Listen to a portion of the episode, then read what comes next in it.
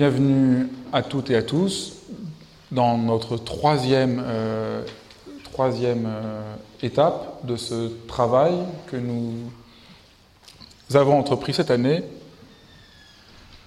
d'une sorte de euh, d'autres lectures de la philosophie, une sorte de contre-histoire de la philosophie.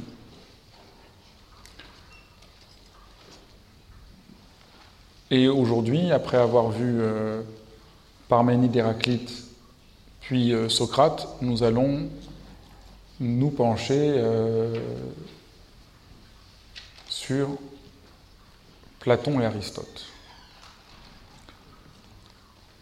Il y a, euh, je vais vous lire trois extraits qui seront un peu comme... Euh, qui ouvriront un peu le, le travail, qui donneront un peu le ton.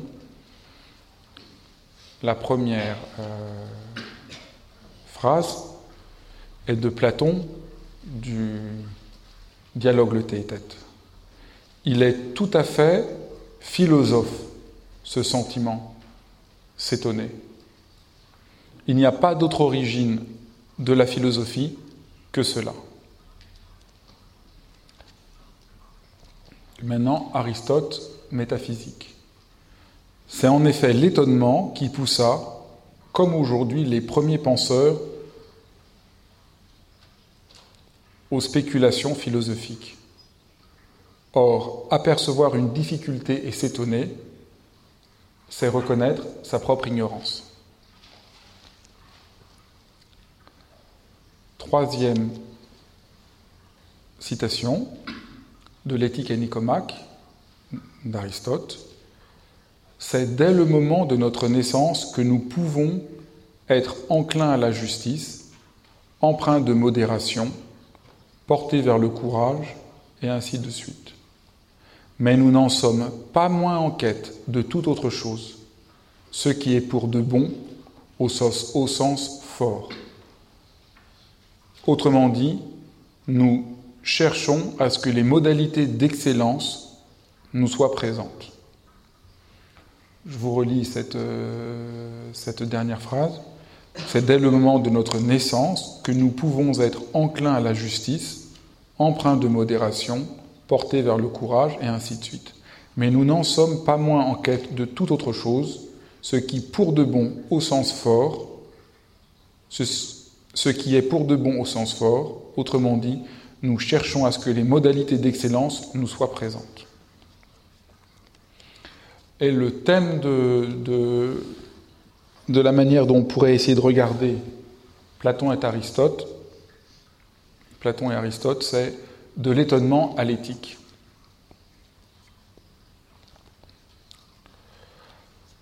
Tout d'abord, euh, commençons par les deux premières phrases. Il y a de quoi s'étonner que la philosophie commence par un étonnement. Il y a, c'est, c'est surprenant que euh, cette phrase de Platon et d'Aristote, peut-être vous les connaissez, mais que vous les connaissiez ou pas, euh, on oublie et on a du mal à imaginer que la philosophie de Platon et d'Aristote soit liée à un étonnement. Aujourd'hui, euh, on aurait plutôt l'impression que c'est un travail euh, ardu, intellectuel, qui n'a rien à voir avec un sentiment. À la rigueur, on pourrait dire qu'il y a ça chez Socrate, mais Platon et Aristote semblent ouvrir une autre époque de l'histoire de l'Occident, l'époque de la philosophie euh, emplie de concepts ardus. Peut-être que nous nous, trou- nous nous trompons du tout au tout. Peut-être que nous n'avons pas lu Platon et Aristote exactement comme il le faudrait. Et un des, un des, un des regards que je voudrais lancer, une des propositions que je voudrais lancer, c'est et si on essayait de relire tout Platon et Aristote, non pas à partir de ce qu'en a fait l'histoire de la philosophie, mais en essayant de voir l'expérience méditative qui est au cœur de leur travail. Nous avons en tout cas Euh, une invitation à le faire, par cette remarque, euh, je vous ai cité une citation, mais on trouve plein d'autres moments où Platon parle de cela ou Aristote. Euh, si la philosophie est un étonnement, vous voyez, elle n'est pas, euh, elle n'est pas une acquisition, une acquisition de concepts. L'origine de la philosophie, voilà peut-être ce qu'on oublie. Qu'est-ce qui porte la philosophie d'un bout à l'autre ? L'origine, c'est l'origine en tant qu'elle décide, qu'elle dirige la philosophie. Le, l'étonnement dans la phrase euh, quand, quand Platon dit « il n'y a pas d'autre origine de la philosophie que cela », il ne veut pas dire l'origine au sens euh, l'origine de votre journée de travail, c'est d'allumer votre ordinateur, c'est le commencement. L'origine, c'est pas juste le commencement dans ce sens purement euh, factuel. Le, le commencement, comme origine, c'est ce qui porte d'un bout à l'autre, qui porte à sa plénitude d'un bout à l'autre.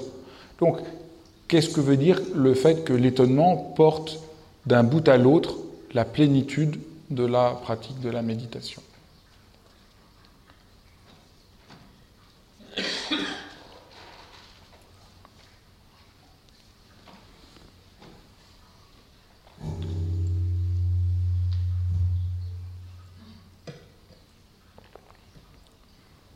Voyez, tout notre rapport à l'histoire de la philosophie va dans un autre sens. La philosophie serait le début, vous ouvrez n'importe quel livre, serait le début de la rationalité.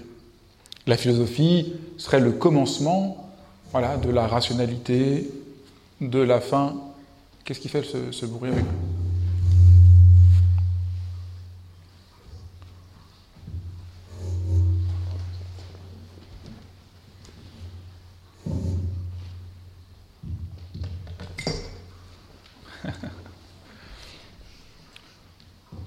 Eh bien non, le, le, la philosophie n'est pas, le, la philosophie n'est pas euh, le début de la rationalité au sens commun où nous l'entendons. D'abord, la philosophie est tout entière, reste tout entière marquée par le mythe. Euh, les dialogues de Platon sont emplis de, de mythes, et particulièrement parce que le mythe a une capacité à nous étonner. Le mythe n'est pas une euh, interprétation du monde, mais c'est une parole qui force à l'interprétation, qui vous étonne et vous appelle à vous mettre en jeu dans le récit. Le récit du, le récit que, du mythe vous met vous-même en jeu. Vous voyez, il est de cet ordre d'une expérience pleine que nous faisons et non pas d'une acquisition de connaissances. Et un autre phénomène tout à fait frappant, c'est que Platon et Aristote citent régulièrement comme autorité des poètes. Homère, Pindare, Hésiode. Nous, on aurait plutôt tendance à citer un, un, un scientifique pour prouver nos dires. Mais les, pour des raisons très profondes qui tiennent à, la, à ce que veut dire la parole, au fait que nous soyons parlants et que la poésie porte, garde, préserve quelque chose d'essentiel à la parole, la philosophie, les philosophes citent les poètes euh, tout le temps. Vous savez, c'est très étrange, par exemple, pour nous aujourd'hui, c'est, nous sommes à l'antipode d'Aristote. Pour nous, l'histoire dit la vérité, si c'est marqué que ça a lieu à telle époque, telle époque, on croit que c'est vrai, et la poésie nous semble beaucoup plus euh, lié, je ne sais pas comment on pourrait dire, lié à la subjectivité de quelqu'un. Voilà ce que dit euh, Aristote dans la Poétique. La poésie est une chose plus philosophique et plus noble que l'histoire. La poésie dit plutôt le général, l'histoire le particulier. Vous voyez, l'idée, c'est que l'histoire, ne disant que il s'est passé telle chose à tel moment, elle ne dit pas quelque chose d'une vérité qui a une dimension, disons, universelle. Alors que la poésie, en disant le général d'une situation, dit quelque chose de beaucoup plus vrai. Vous voyez, c'est tout à fait étonnant comme changement de rapport. Et il y a euh, ce rapport profond au, au sentiment, qu'est le pathos, le mot. Euh, il y a. C'est pas possible de faire quelque chose pour qu'on arrête de, que la porte s'ouvre et se ferme. Euh,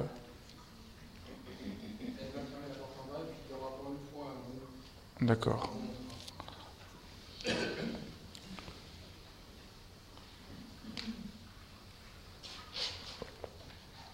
Donc, tro troisièmement, il y a cette place accordée au sentiment, qui est le mot, euh, le mot grec, c'est pathos. La philosophie est de l'ordre du... est, est, est emplie, enclin, nourrie d'un pathos, l'étonnement. Évidemment, le mot pathos, il a quasiment un sens antipodique dans le monde grec que chez nous. Aujourd'hui, pathos, on le prend comme une sorte d'exagération sentimentale. Et pathos, c'est le fait d'être... C'est le... C'est vraiment une disposition de tout votre être.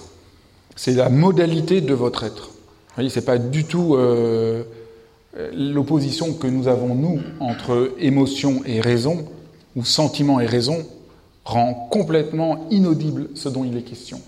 Si vous partez qu'il y a d'un côté le sentiment et de l'autre la raison, vous ne pouvez pas entendre ce que veulent dire Platon et Aristote, et vous ne pouvez pas voir le mouvement... le mouvement que j'essaye de décrire, qui est ce mouvement d'une philosophie méditative. La philosophie est méditative chez Platon et Aristote parce qu'elle est euh, libre de cette distinction. Et elle est donc méditation dans l'ampleur qu'elle inclut de notre propre être. Elle est méditation, cette philosophie est méditation en tant qu'elle est étonnement parce qu'elle l'inclut tout ce que nous sommes. Elle n'est pas, vous voyez, les gens ont tendance à dire la philosophie c'est quelque chose d'intellectuel. Elle n'est pas intellectuelle puisque l'étonnement est entièrement, aussi, pleinement, je ne sais pas comment on peut dire corporel, mais euh, pour les Grecs, cette distinction corporel-esprit non plus n'a pas vraiment de sens. Ils pensent avant cette euh, distinction.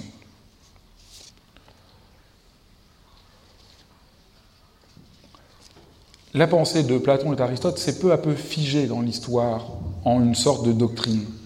Et je me souviens euh, que le, le jour où j'ai compris ça, quand j'étais euh, à la fac, un jour, d'un seul coup, quelque chose s'est, s'est, s'est éclairé. J'ai compris que Platon tente, comme il peut, de dire ce qu'il voit. Platon ne... ne fait pas, n'invente pas une doctrine. Nous, on a l'impression, voilà, il y a la doctrine platonicienne. Et on aurait même tendance à penser que ce qu'il serait intéressant, c'est qu'on fasse une, un résumé ou une présentation synthétique de la doctrine de Platon. Et au fond, tant qu'on pense ça, on ne comprend rien à Platon, à mon avis. On commence à comprendre Platon quand on voit qu'il fait une expérience, qu'il tente comme il peut de porter à la parole. Avec ceci d'inouï, qu'il faut absolument réussir à, à, à se rappeler, c'est qu'il est le premier à dire ça. Et après, on dit, vous voyez, vous lisez, vous lisez dans le livre, alors on vous dit, euh, Platon est, est euh, le théoricien de la forme. Vous, vous, ça ne veut rien dire, on ne comprend pas, alors il faut lire une sorte de doctrine. Non, mais c'est... Non, comment il... Qu'est-ce qu'il voit? Ce qui compte, ce n'est pas sa doctrine, mais qu'est-ce qu'il voit? Quelle est l'expérience méditative qu'il fait? Méditative parce qu'elle elle est une expérience de tout son être. Et je crois qu'on peut dire que qu'est-ce que c'est la méditation? C'est une expérience de tout son être. C'est une habituation de tout son être à la présence la plus ample du rayonnement de notre existence. Et voyez bien qu'il faudrait essayer de voir en quoi Platon est de ce côté-là. Et nous... nous ne lisons les textes de Platon que c'est au lieu d'essayer de comprendre la doctrine qu'il y a dans tel dialogue, nous faisons nous-mêmes l'expérience du dialogue. Nous lisons Platon si nous lisons un mythe et que nous sommes transformés par le mythe, que le mythe nous agit, nous aussi. On ne lit pas le mythe pour apprendre des choses qu'on peut répéter après, mais que le mythe parle de notre propre vie. Nous avons à faire l'épreuve du mythe dans le mythe de Platon. Et c'est pour ça qu'ils sont tellement parlants.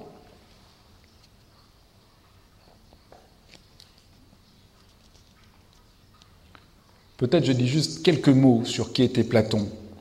Platon était le fils d'une famille princière qui a étudié auprès de Socrate pendant huit ans jusqu'à la mort de Socrate. Quand, il, quand Socrate meurt, Platon a vingt-huit ans, c'est un choc, il quitte Athènes. Et il part en Italie du Sud. Entre autres, il va à Élée.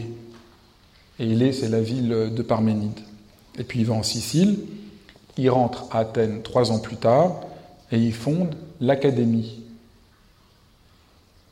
Il fonde, voilà, il fonde une école pour enseigner, il appelle ça l'Académie.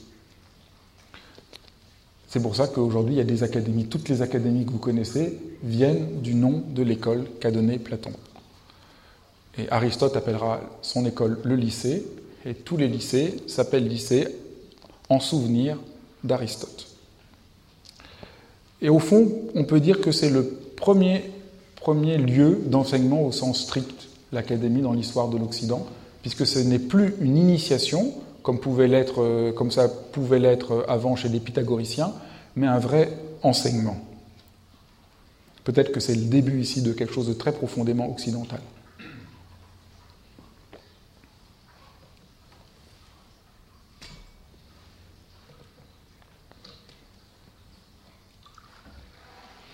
Et Aristote a été le disciple de Platon pendant euh, dix-huit dix-neuf ans. Il vient de, de, de Macédoine. Et la Macédoine, quand vous arrivez à Athènes, vous êtes un peu considéré comme un métèque, au sens strict, métèque, un étranger.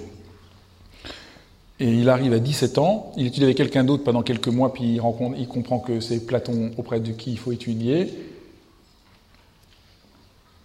Et...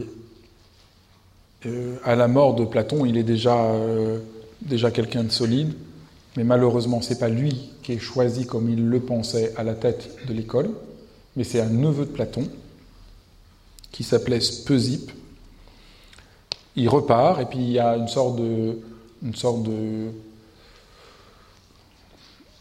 si j'ai un anachronisme, une sorte de racisme anti-macédonien, donc euh, de toute manière, euh, il part. Et il va à la cour de Philippe deux de Macédoine. Et là, il devient le précepteur d'Alexandre le Grand. Rien que ça. Qui est tout petit. C'est petit Alexandre. Il avait comme tuteur Aristote. Il a treize ans. Et puis, euh, Philippe deux de Macédoine va soumettre Athènes. Et il va revenir, donc, euh, il va revenir à Athènes, Aristote, fonder le lycée, enseigner. Et euh, puis plus tard, il va avoir un procès qui va lui être intenté, mais comme il est un peu plus jeune que Socrate, non, il ne faut pas dire ça comme ça, un procès lui est intenté et il décide de s'enfuir, d'éviter le procès, mais comme il est plus jeune que Socrate, on comprend. Euh, Socrate, il faut toujours se souvenir, il avait quand même soixante-dix ans quand il a accepté de mourir. Donc euh, ça dépend à quel âge on veut vous mettre à mort pour euh, la philosophie. Il y a un âge peut-être qu'il vaut mieux s'enfuir. Leur, leur existence à Platon et Aristote est tout entière engagée dans la philosophie. Ils sont donc d'un bout à l'autre euh, mus par cet étonnement. Et cet étonnement, vous voyez, ce qui est très important, c'est loin de les poser dans une tranquillité, dans une sorte de sagesse tranquille, les tient au contraire éveillés. Cet étonnement n'est pas juste plaisant, et le mot pourrait nous tromper, on pourrait dire « ah oui euh, ». D'accord, c'est super sympa la philosophie, alors il faut s'étonner. Non, non, c'est redoutable. L'étonnement, c'est redoutable. C'est l'entrée dans une forme définitive d'intranquillité. Parce qu'au moment où vous vous étonnez de quelque chose, vous n'acceptez, vous n'acceptez plus que les choses soient comme elles apparaissent, comme on raconte qu'elles sont. Vous êtes prêt à tout questionner. Vous êtes prêt à, vraiment à vous éveiller. Dans le Théétète, euh, dans le dialogue, le Théétète où Socrate dialogue avec Théétète, c'est facile. Hein, la plupart des dialogues de Platon, quand s'appelle le Ménon, Socrate discute avec Ménon. Quand s'appelle le Phèdre, Socrate discute avec Phèdre. Donc le Théétète, c'est Socrate qui discute avec Phèdre. Euh, à un moment, Théétète lui dit « Socrate, mon étonnement est inimaginable à me demander ce que cela signifie. Il est des heures où véritablement à y regarder me donne le vertige. » Euh, il est des heures, excusez-moi, il est des heures où véritablement, y regarder me donne le vertige. Donc vous voyez, c'est, c'est pas du tout une partie de plaisir, l'étonnement. Euh, il faut garder, le, c'est un étonnement qui, qui est aussi une secousse de tout votre être.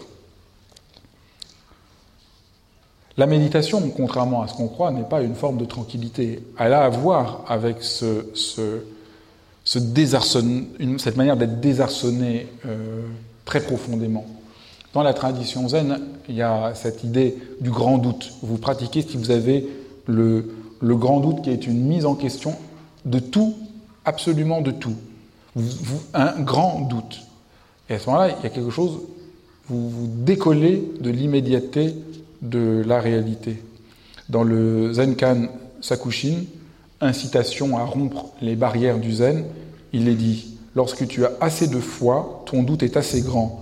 Quand ton doute est assez grand, tu as suffisamment de satori. Toute la connaissance, l'expérience, les sentences merveilleuses, les sentiments de fierté que tu as accumulés avant ton étude du zen, tout cela, tu dois le jeter par-dessus bord. » Et on pourrait dire ça. Tout travail philosophique commence qu'à partir où vous êtes prêt à tout jeter par-dessus bord pour examiner vraiment à neuf ce qui est en question. Ce qui est important, c'est donc que la méditation et la philosophie ne visent pas du tout à nous calmer, mais à nous étonner, à nous ouvrir, non à nous poser dans une sorte de, de tranquillité. Et il ne s'agit pas dans la philosophie de résoudre l'étonnement, il s'agit de le garder toujours plus vif, d'activer ce fertile point d'interrogation dont parle René Char.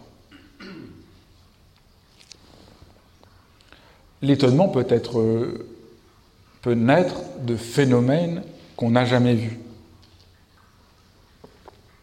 mais peut naître aussi simplement du fait de regarder autrement ce qu'on a déjà vu, mais d'essayer de le regarder en s'en étonnant pour ne... Mais au fond, qu'est-ce que c'est ?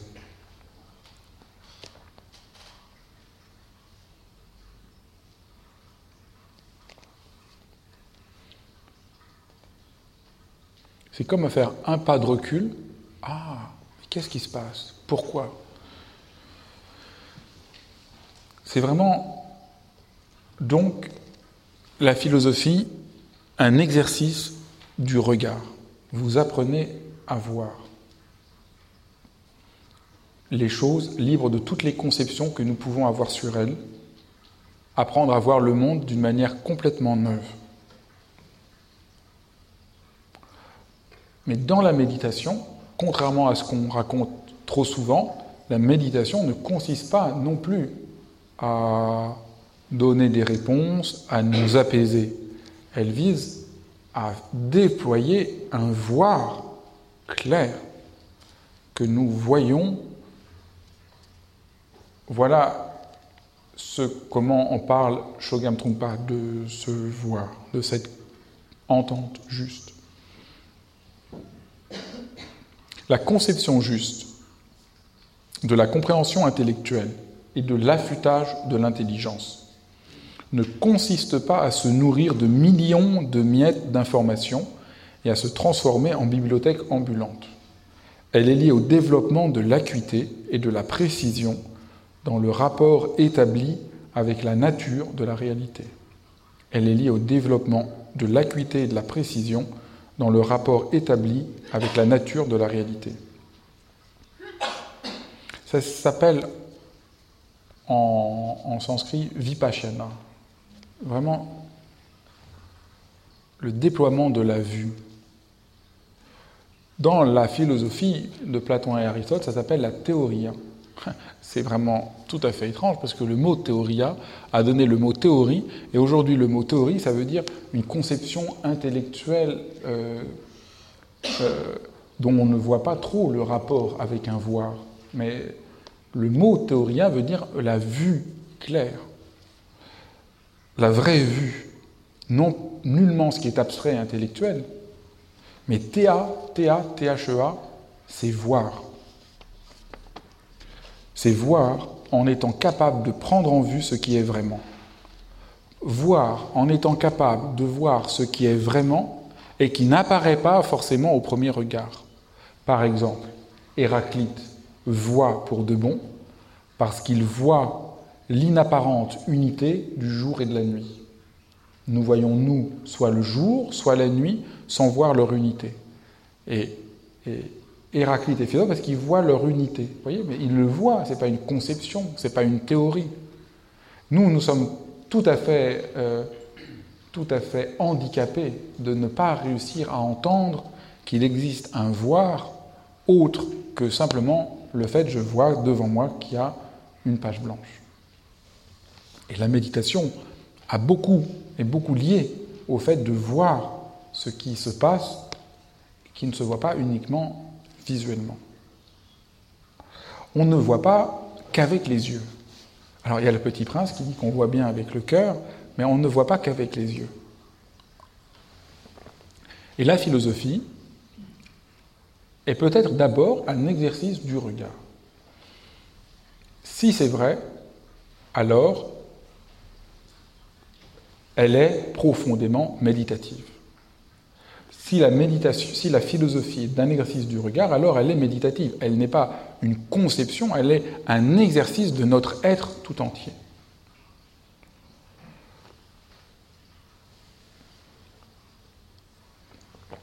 Essayons de voir un verre.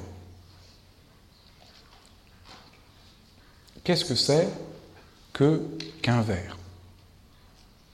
Essayons de voir le verre et de porter à la parole, de porter à la parole, comment on pourrait dire ça autrement, et de, de, de, de, de poser dans la parole, de poser dans le langage, de dire dans le langage, de dire avec des mots,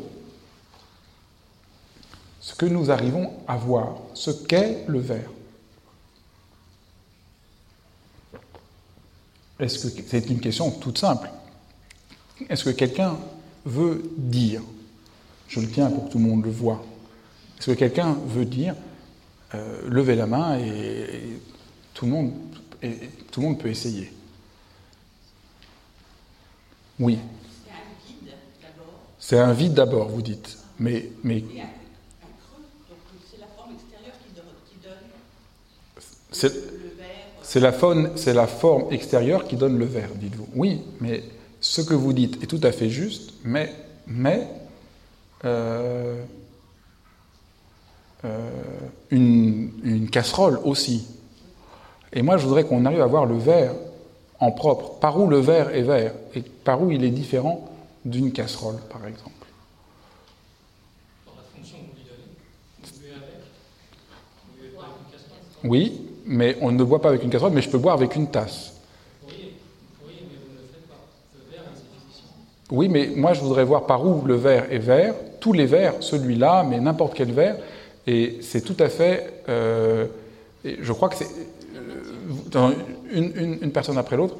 Euh, euh, donc, on ne peut pas dire juste parce que je le tiens. Là, là on, ne, on ne fait plus l'exercice du, du voir. On se référence, on dit ben, « tu l'as, donc c'est le verre ». Non, mais essayons de voir pleinement. Faites ce que nous essayons de faire, c'est réussir à voir le verre. Quand on, on a parlé du fait qu'il y a un vide qui reçoit quelque chose, on ne le voit pas vraiment. Vous pouvez faire l'exercice avec... C'est vraiment un exercice que nous faisons. Nous faisons une méditation maintenant. Et si nous essayons de faire ça, nous ne voyons pas le verre. Nous voyons quelque chose qui n'est pas assez précis. C'est très important que... Euh, vous comprenez que ce qui compte dans ce que nous faisons, ce n'est pas de trouver un résultat, c'est une vraie méditation que nous avons à faire. Donc, c'est pas de trouver, il n'y a pas de but, mais il y a un mouvement que nous essayons de faire pour apprendre à regarder d'une manière, disons, philosophique. Euh, vous aviez voulu dire quelque chose ? C'est un contenant transparent, mais une bouteille aussi. Oui, un contenant transparent. Vous avez raison de dire aussitôt, une bouteille aussi, et, et euh, il doit y avoir... Oui, non, oui, euh, oui, vous avez raison.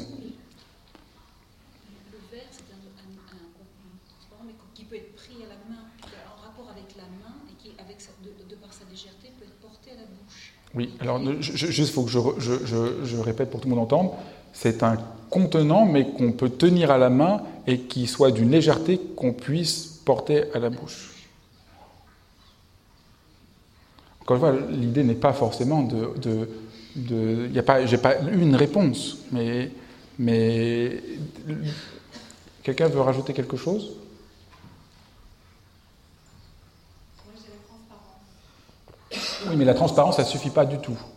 Là, on, est, on, on recule, parce que ça aussi, c'est transparent. Et là, donc, si vous dites transparence... Une vide, c'est transparence. Vous ne voyez plus le verre.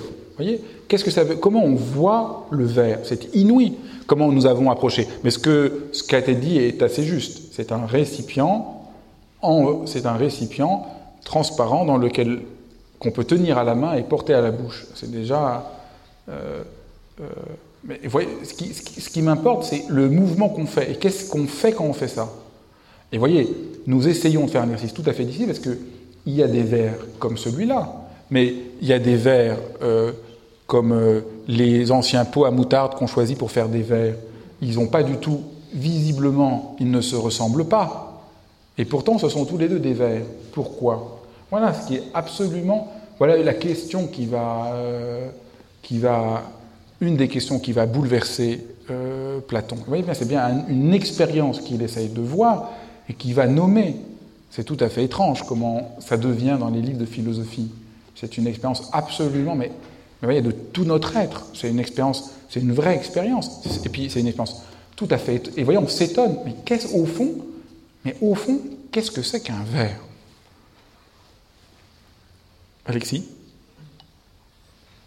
Je dirais, on, enfin, on, on sent bien qu'il y a une énergia, enfin, qu'il y a la disposition pour une, une énergia qui soit vraiment vert, soit, soit en recevant de l'eau, soit en étant pris dans une main. Enfin, oui, mais sent, je, on je... sent qu'il y a quelque chose de latent qui, qui est prêt, à, oui. qui est prêt à devenir vraiment vert. Oui. Recevant de l'eau, on est en pris dans une main. C'est vrai, mais bon, euh, il est philosophe, donc euh, il disait qu'on voit que le verre est prêt, au sens de l'énergia, à recevoir et à être en mouvement pour advenir comme verre. Mais ça, c'est, on n'a pas besoin de parler de ça. Euh, je voulais qu'on reste tout à fait simple. Le deuxième, euh, oui.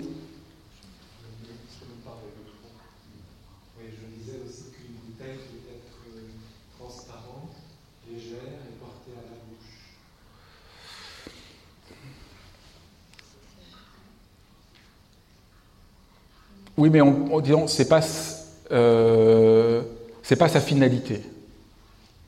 Mais vous avez une meilleure proposition?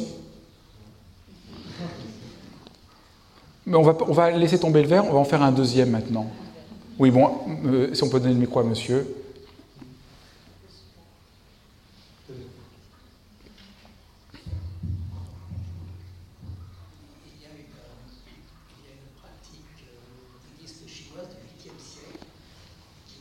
Il faut vous parler plus près du micro, on ne vous entend pas.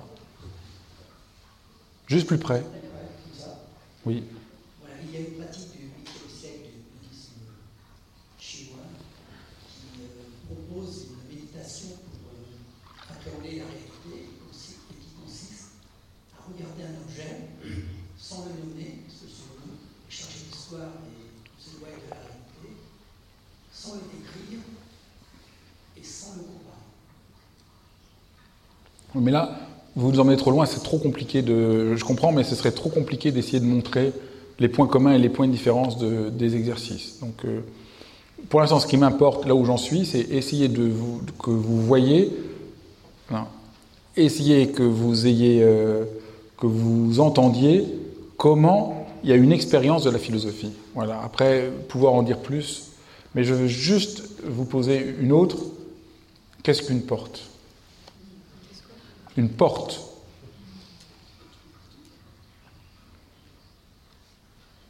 Est-ce que le rapport entre la porte et le verre, c'est la fonction qui a pour nous la vie de l'écriture? Non, parce que, vous voyez, si vous dites... Si vous dites... Alors, on va vous donner le micro.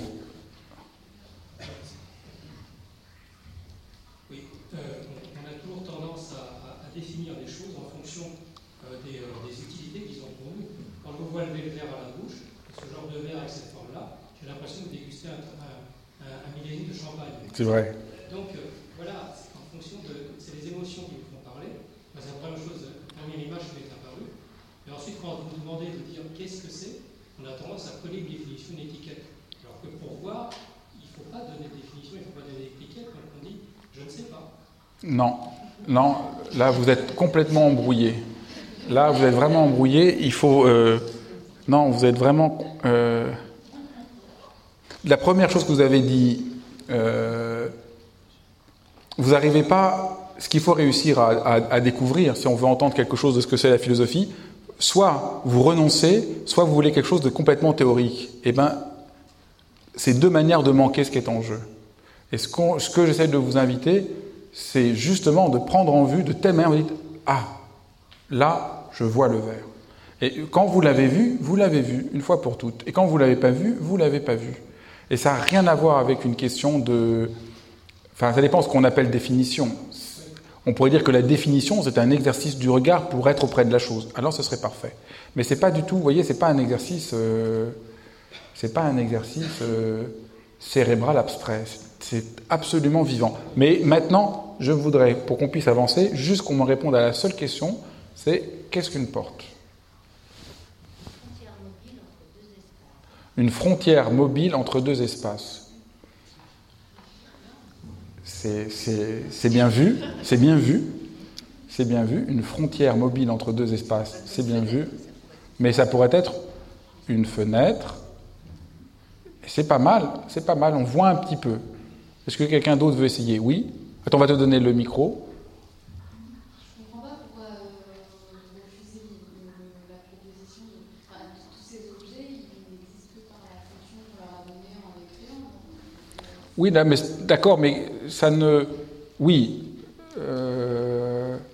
C'est ce que... Si on l'entend, comme le disait tout à l'heure euh, Alexis en disant le verre est, est dans son mouvement fait pour recevoir de l'eau de telle manière qu'on puisse le boire, ça, ça va. Mais c'est pas du tout... Mais voyez, mais c'est... Y a... Non, non. Vous faites... Là, vous... Quand vous dites... Euh, vous vous défaussez de l'expérience complètement.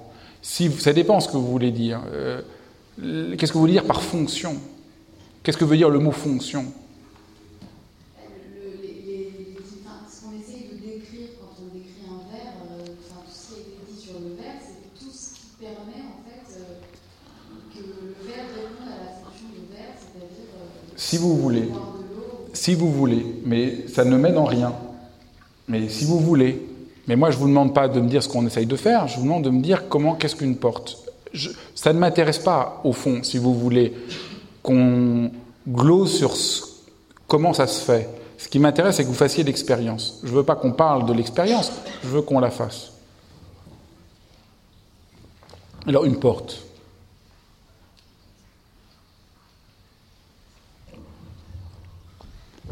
Non, je voulais lui laisser le micro. Et...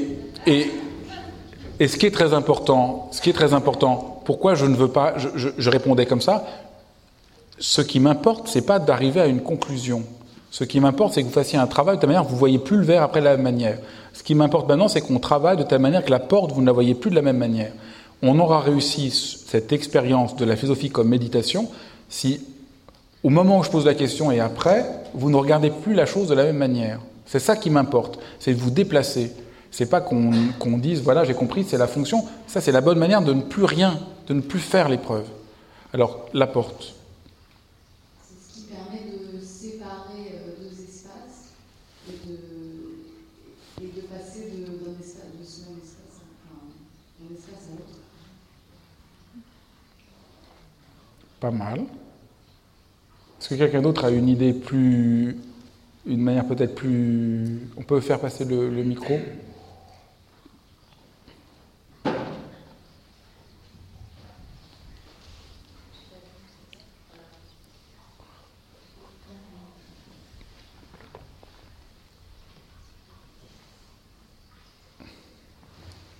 C'est un passage dans une paroi. Ça, c'est très beau. Passage dans une paroi. C'est pas, c'est pas mal. La seule chose, c'est pas mal. Passage dans une paroi, c'est pas mal.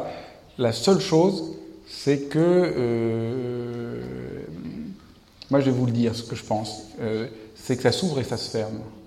C'est un pas... Oui, mais si vous dites pas que ça s'ouvre et ça se ferme, un passage, on peut penser que c'est juste un passage comme une, un, un trou dans un mur.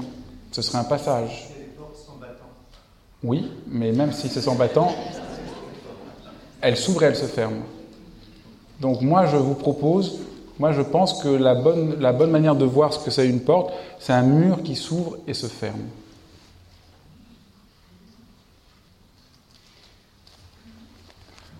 Non, c'est... Euh, voilà, c'est ma... Mais encore une fois, l'important n'est pas de dire, voilà, je, c'est fini. C'est de comprendre que c'est ça. Alors là, on peut y arriver plus ou moins. Dans les dialogues de Platon, la question dure le, tout le dialogue sur essayer de trouver qu'est-ce que c'est... voir qu'est-ce que c'est la justice. Mais vous voyez, c'est complètement différent. Si on essaye de voir maintenant ce qu'est la justice, on s'en essaye de faire une théorie sur la justice. Vous comprenez le, la différence? Et c'est la même chose. Il y a pas, c'est pas différent. La philosophie n'est pas différente de l'exercice que nous venons de faire sur le verre ou sur la porte. Et je crois qu'on commence à mieux voir en quoi la philosophie ne vise pas à nous donner des réponses, à nous donner du sens, mais à nous permettre de mieux voir. Car c'est ainsi qu'un être humain pense, les philosophes adviennent le plus pleinement à leur humanité. Ça, c'était la première partie de ce que je voulais vous parler. Donc, cet, cet étonnement qui porte l'exercice philosophique comme exercice du regard. Maintenant, la grande difficulté pour réussir à entendre cela, c'est que ça ne sert à rien. Un tel regard déconcerte parce que ça ne sert à rien. Vous ne pouvez rien faire. C'est pour cela qu'on, qu'on oublie l'étonnement. Et nous ne nous en rendons pas compte parce que notre, y a, nous sommes pris par une idéologie de fond de notre société qui est l'utilité. Tout doit être utile. Toute chose est vue en vue de l'utilité. Vous voyez, quand on parlait de la fonction, il faut faire très attention. Si on commence tout de suite dans l'utilité, à quoi ça sert? Vous n'êtes plus, c'est plus ça.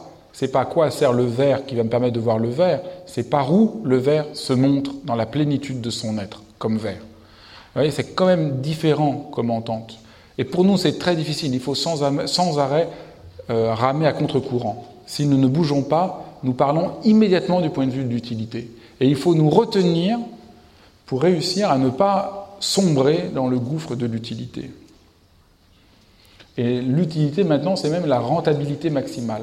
Comment les choses peuvent être rentables? La culture est une industrie rentable.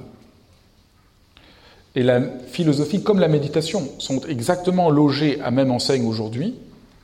On considère qu'elles ne servent à rien, ou alors nous voulons bien les considérer pour autant que nous arrivons à leur trouver une fonction, une utilité. Alors on va essayer de montrer que la méditation quand même ne sert pas à rien parce qu'elle peut vous guérir du stress. Que la philosophie au fond ne sert pas à rien, elle peut vous aider à... Je ne sais pas ce qu'on doit pouvoir dire. Mais je suis sûr que quelqu'un a dû publier un livre, La philosophie, pour être plus calme et... Je suis sûr que je, je ne nommerai personne. L'histoire n'est cependant pas nouvelle. Depuis l'histoire de la philosophie, il y a toujours eu une tension entre le souci de l'utilité, même s'il n'était pas pris sous l'idéologie de la rentabilité comme aujourd'hui, mais il y a toujours eu cette tension entre cette utilité et, cette, et cet étonnement où ce qui importe n'est pas à quoi ça sert, qu'est-ce qu'on va gagner, mais que rayonne la plénitude de ce qui est et de ce qui importe. Une des histoires les plus connues que raconte Platon, c'est l'histoire dans le Théétète, c'est l'histoire de Thalès. Vous connaissez sans doute Thalès parce qu'on a tous appris le théorème de Thalès quand on était petit à l'école, mais Thalès était un des grands sages de la Grèce, un des grands philosophes. À l'époque, les philosophes étaient aussi bien des philosophes, des mathématiciens, des savants, et Thalès regardait le ciel. Tant et si bien qu'il est tombé dans un puits. Et une servante de Thrace, dit-on, se moqua de lui, le philosophe qui n'est même pas capable de regarder par terre. Et, et Platon, vous voyez, euh, Platon qui est, qui est tout à fait autre chose que ce qu'on... qui est tout à fait un, quelqu'un d'autre que ce qu'on en raconte, raconte ça. Il n'est pas du tout... Euh, il raconte, et oui, effectivement, comment il dit... Euh, euh, elle n'est pas compréhensible de manière claire, la philosophie. Et l'apprenez comme quelque chose d'utile n'aurait pas beaucoup de sens. Et donc elle est bien une certaine forme d'impuissance aux yeux des servantes de Thrace qu'il y a, dans, pas, qu'il y a partout. Mais il y a une autre histoire, très belle aussi, dans un autre texte, c'est Aristote qui raconte ça, dans la Politique de Thalès. On se moquait beaucoup de Thalès parce qu'il vivait pauvrement et il n'en avait rien à faire de tout ce qui intéresse les gens habituellement. Ce qui intéresse les gens habituellement, c'est tout ce qui est utile, et lui, il s'intéressait à tout ce qui est essentiel. C'est pas du tout la même chose. mais un jour pour montrer quand même que les philosophes ne sont pas tout à fait euh, grâce à l'astronome, à l'astronomie, parce que les philosophes étaient aussi des astronomes, il avait prédit une récolte abondante d'olives. Il acheta, comme il était encore en hiver, je vous lis le texte, il parvint avec le peu de bien qu'il avait à verser des arts pour prendre en location tous les pressoirs à huile de Milet et de Chios, ce qui lui coûta peu parce que personne surenchérit.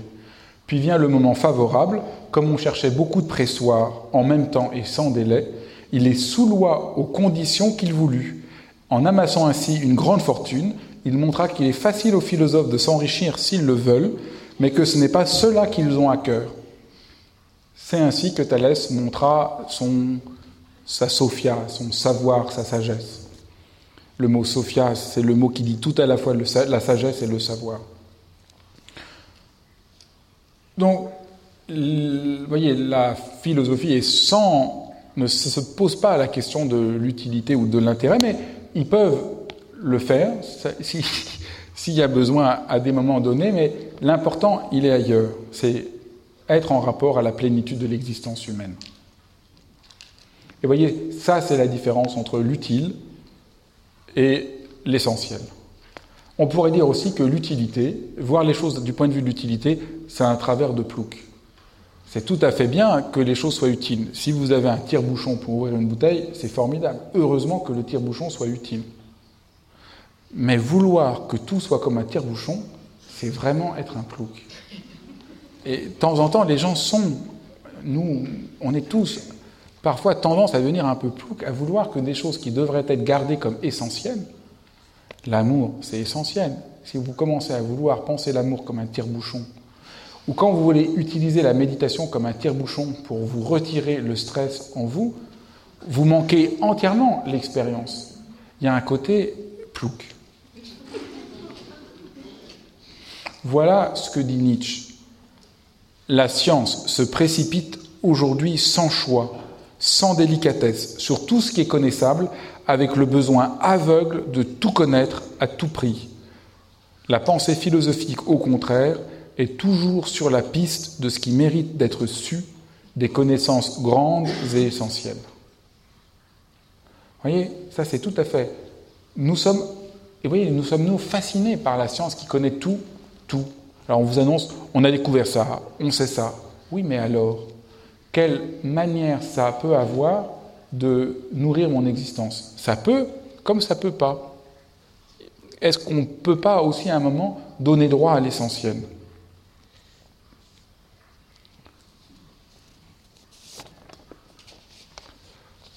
Être prêt à l'essentiel, c'est être prêt que les choses soient comme elles sont, dans le mouvement où elles sont, avant de vouloir immédiatement obtenir quelque chose d'elles.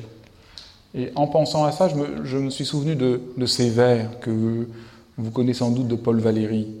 Patience, patience dans l'azur, chaque atome de silence est la chance d'un fruit mûr. Au fond, c'est ça, la méditation ou la philosophie. C'est ça, l'inutilité que donne l'étonnement.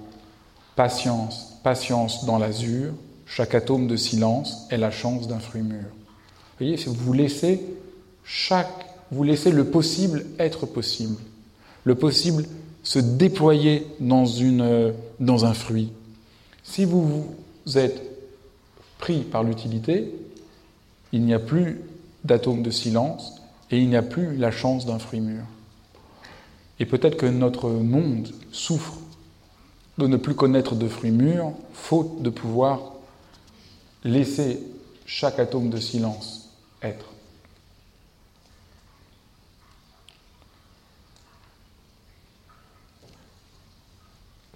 Si la philosophie est donc tout entière un étonnement qui nous met à nu et ouvre un chemin essentiel qui n'a aucune utilité immédiate,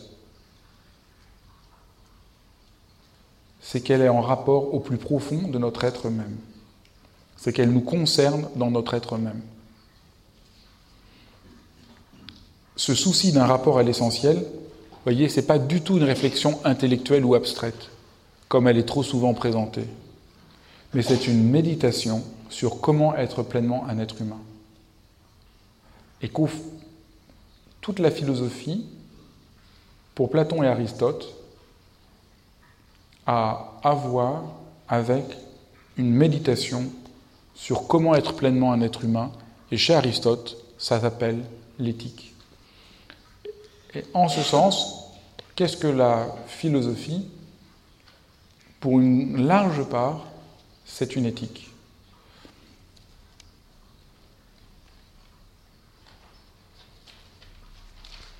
Si vous vous souvenez de comment j'ai présenté la méditation aujourd'hui, je vous en ai parlé comme une éthique.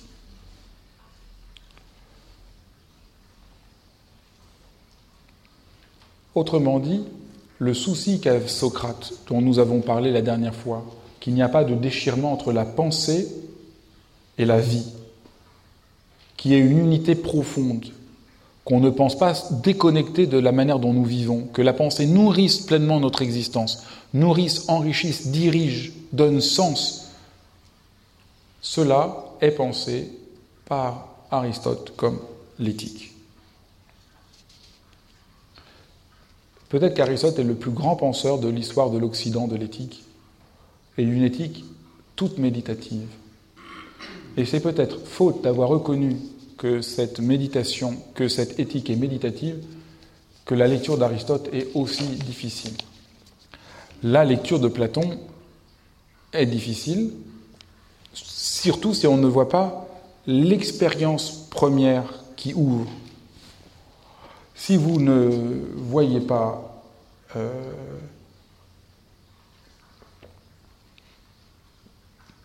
que le travail pour regarder par où le verre est vert, en essayant de voir, de le prendre en vue, de voir le visage du verre quand on le regarde comme il faut, le visage de la justice quand on la regarde comme il faut, que vous ne preniez plus ça, que vous voyez plus que c'est un exercice, et que vous prenez ça comme une théorie, où Platon essaierait de donner une sorte de forme intelligible, c'est comme ça qu'on a nommé ça, il nommerait la forme intelligible du verre, il nommerait la forme intelligible de la justice.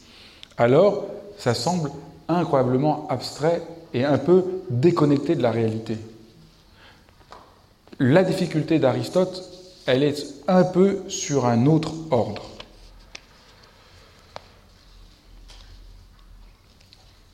Et je vais essayer de vous montrer ce qui obstrue la lecture d'Aristote. Mais prenons, prenons la question de l'éthique. Aujourd'hui, on entend l'éthique comme une sorte d'ensemble de règles de morale. Et comme la méditation, par exemple, ne nous dit rien sur l'éthique, il faudrait lui adjoindre une éthique.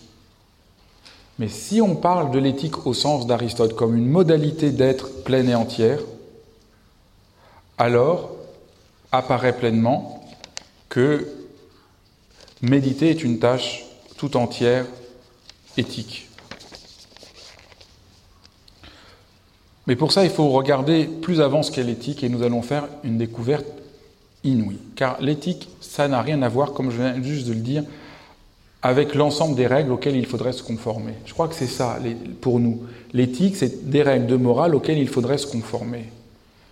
Comment les êtres humains doivent se comporter, comment les êtres humains doivent agir et être envers eux et envers ce qui les entoure. Pensez par exemple aux cours de morale qu'on donnait au début du vingtième siècle. Ou alors aujourd'hui au comité d'éthique qui devrait dire « ça, vous avez le droit de le faire et ça, vous n'avez pas le droit de le faire ». Nous comprenons encore un peu la morale et l'éthique comme cet ensemble de règles prescriptives qui nous seraient données. Or, ce n'est pas du tout ça que dit Aristote. L'éthique, c'est pour Aristote, ethos, ça veut dire le séjour, ça veut dire le lieu où nous habitons. L'éthique, c'est comment nous habitons là où nous habitons, comment nous pouvons nous habituer pleinement à notre être. L'éthique consiste à être. Si vous voulez, en une phrase, évidemment tout ce que j'ai dit dans la pratique de la méditation, j'espère que ça vous éclaire. L'éthique, c'est donc être. Vous voyez, c'est pas comment je me comporte, mais c'est comment je laisse mon être dans sa plénitude irradiée de telle manière que quelque chose se déploie dans une véritable justesse. C'est un renversement inouï. Et c'est peut-être faute de penser l'éthique à partir de notre être, de la manière d'être de tout être humain, que notre société est si profondément en crise, si profondément non éthique. Pas parce qu'il lui manquerait des règles, mais parce qu'il lui manquerait cette dimension de méditation qui pose les êtres dans leur être, qui pose les personnes dans leur être. Vous voyez, c'est tout à fait pour euh, un arbre, la question de son être ne pose aucun problème. Il est un arbre pleinement, du matin jusqu'au soir, tous les jours. La question éthique ne se pose pas pour lui. Pour un chat, c'est à peu près la même chose. Le chat, il est toujours chat, du matin jusqu'au soir, et tous les jours. Vous ne voyez jamais votre chat être un chat. Mais l'être humain, parfois, est inhumain. L'être humain a, n'est pas toujours pleinement humain. Apprendre à être humain, c'est la question que tout être humain se pose. C'est la question, nous dit Aristote, Aristote le pense comme la question de l'éthique. Vous voyez, c'est tout à fait une autre entente de l'éthique. C'est, c'est certes comment bien agir, mais non pas comment bien agir euh, à partir de la fonction. Et au fond, c'est ça qui se passe aujourd'hui, c'est qu'on comprend l'éthique à partir d'une sorte de fonction. Mais qu'est-ce que bien agir à partir de la plénitude de notre être dans une situation ? Et cette question, c'est la question centrale. De quoi parlons-nous la plupart de la journée ? Quand nous ne parlons pas uniquement du point de vue de la rentabilité, nous parlons de questions éthiques. Comment dois-je faire dans telle situation ? Et qu'est-ce que tu penses de ce qui se passe à tel moment ? Nous essayons d'apprendre à comment nous accorder mieux avec notre être, avec le monde. Apprendre à s'accorder avec le monde, voilà ce que Aristote appelle l'éthique. Et voyez, en ce sens, la méditation est tout entière éthique. Qu'est-ce que la méditation ? C'est juste l'éthique par excellence. Si vous pouvez, vous avez donc deux choix. Soit vous pensez la méditation comme un outil, un outil pour être moins stressé, un outil pour être plus calme, un outil pour être plus heureux, un outil pour... Euh, qu'est-ce qu'on pourrait dire d'autre ? Je ne sais pas s'il y a des gens qui pratiquent la méditation pour être plus intelligents. Je ne crois pas que ce soit une promesse. Disons pour être plus, pour être plus cool, pour être plus détendu, pour être plus zen, comme on dit. Ou alors, vous voulez pratiquer la méditation comme une façon d'être plus humain, de laisser notre humanité éclore, de trouver notre place sur la terre, de trouver notre place dans le monde, et donc que nos actions soient accomplies en fonction de notre être même. Et alors, elles seront justes. Si on considère que l'éthique, c'est de devoir se comporter de telle et telle manière dans telle situation, la méditation n'a rien à voir avec une éthique. Elle est même contraire à une éthique. Et beaucoup de gens peuvent penser à ce moment-là, mais qu'est-ce que tu passes ton temps à pratiquer ? C'est un exercice égocentrique. Non. Mais si on en... Parce que leur entente de l'éthique est fausse, ou limitée plutôt. Si on entendait que l'éthique, c'est le rapport plein et entier à son propre être, sans lequel il n'y a rien de juste qui peut être